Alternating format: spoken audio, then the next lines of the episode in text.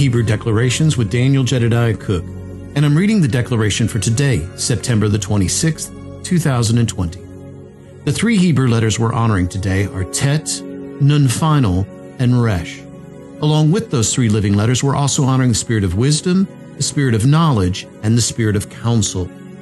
The declaration today reads this Accountability, what's in your basket?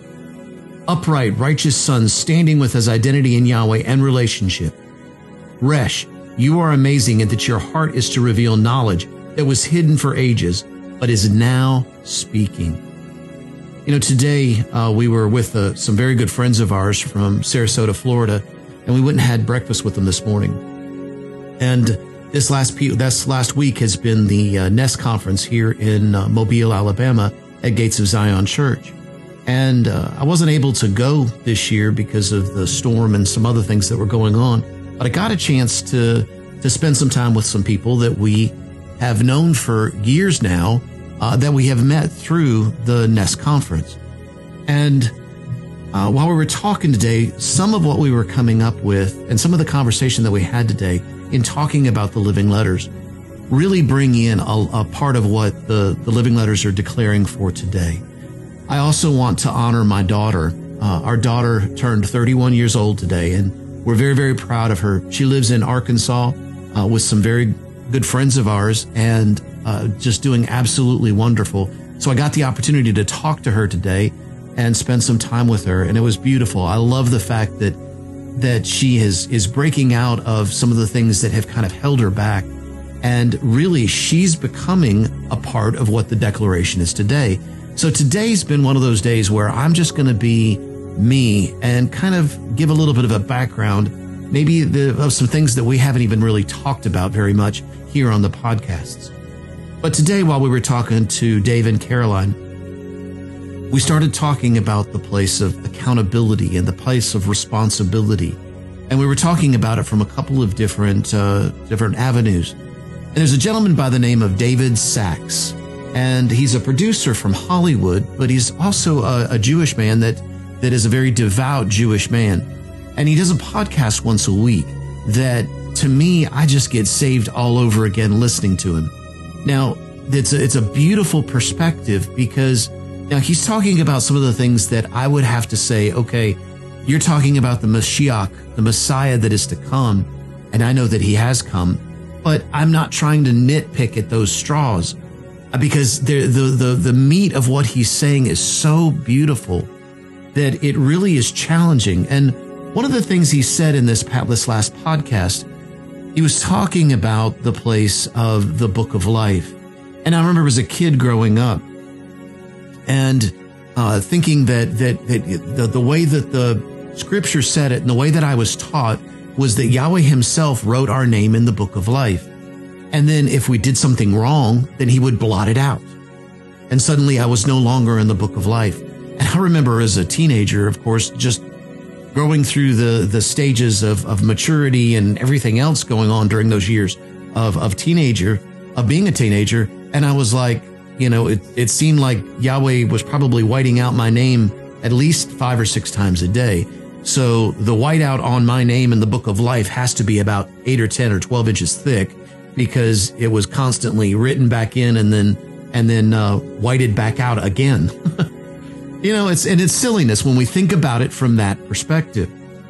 But something that he said from a from a Hebrew perspective that I had never seen before until until he began to speak about this. And he said, you know, when we go to the book of life, there is a pen sitting in front of the book of life.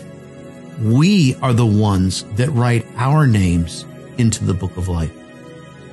Now that changes everything because it changes the accountability and the responsibility it's the place of me saying, Yes, Yahweh, I agree to your word. My word goes forth into all the earth and it will not return back to me void. It will accomplish all that I have set it out to accomplish.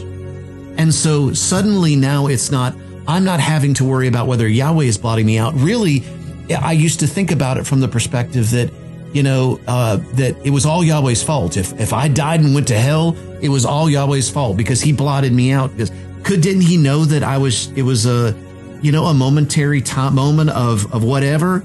Now, there's a difference. Yes, there's there's times when we make mistakes. There's times when we do things that even we know is wrong.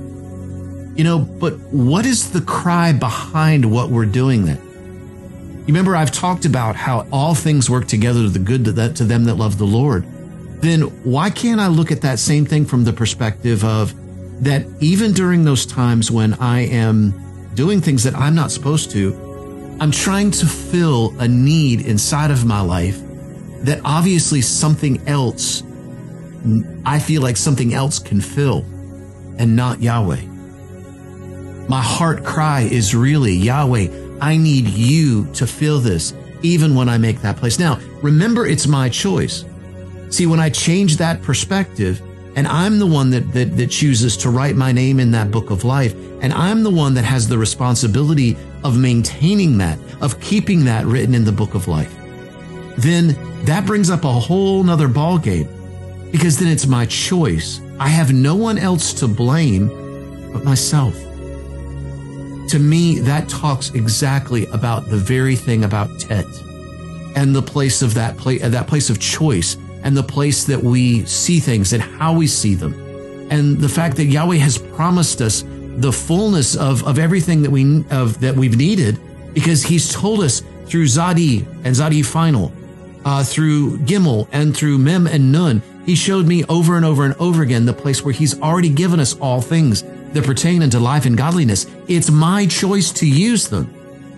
You know, it reminds me also of the parable of the talents, even with this whole book of life thing, because did not, did he not give uh, one of them five, one of them two, and one of them one according to their abilities? Two of them took what Yahweh had given him, or what the master had given them, and immediately did something with it. They made the choice. Now, the master didn't tell them what to do. He didn't, he didn't instruct them that they had to go do something. He just said, here, here are these talents. Two of them went and made the choice to do something with it. One of them decided to bury it. You know, we, we look at those, those other scriptures in Revelations where it talks about how two people are side by side. One is taken up and the other left behind. And we thought, you know, well, then Yahweh's the one making the choice here and which one goes and which one stays. No, we're the ones that make the choice. It is our responsibility to write our names in the book of life. Now think about it yet from another direction.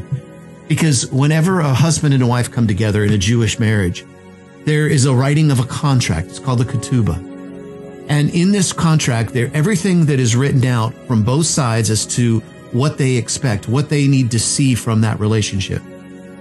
And then the groom signs one side of the ketubah and the bride signs the other and says, Yes, I agree to all of these things that are a part of this contract of us being married. Until they both sign this marriage contract, that marriage contract is not completed. But with the signing of that marriage contract, with the signing of that covenant, with the completion of that covenant, that covenant is in full effect from both sides. And it's the, the, the bride's responsibility to go up and write her name alongside. Because without writing her name alongside of the bridegroom, then really she doesn't have the the uh, the the the benefits of that union, the benefits of that marriage, the benefits of of the promises that were made between the two of them. You see, it's a whole nother perspective. Because remember, we are nun final. Yahweh has told us that he has given us all things. And not only that, that we stand in the fullness of the measure of the stature of Christ. Right now, we stand in that measure, whether you see it that way or not. Whether, whether your life can actually prove it or not is irrelevant. What are you judging it against? How are you judging it against it? Who says that that's the case? Has someone else told you? I'm reminded of the garden. Who told you you were naked when he cried out to Adam and Eve from the garden? Who told you that you were unclothed? And the same thing is true now. Who told you that you are not in the fullness of the measure of the stature of Christ? Who told you that there is something more besides besides what I've already given you and I've given you everything that pertains to life and godliness? You see, It's in this place where we begin to see beyond, if you will, just like in Resh, we see beyond the corners. We see around the corners where it's, he's, Resh is amazing in that it, it's revealing knowledge that was hidden for ages, but is now speaking. Resh, we hear you speak.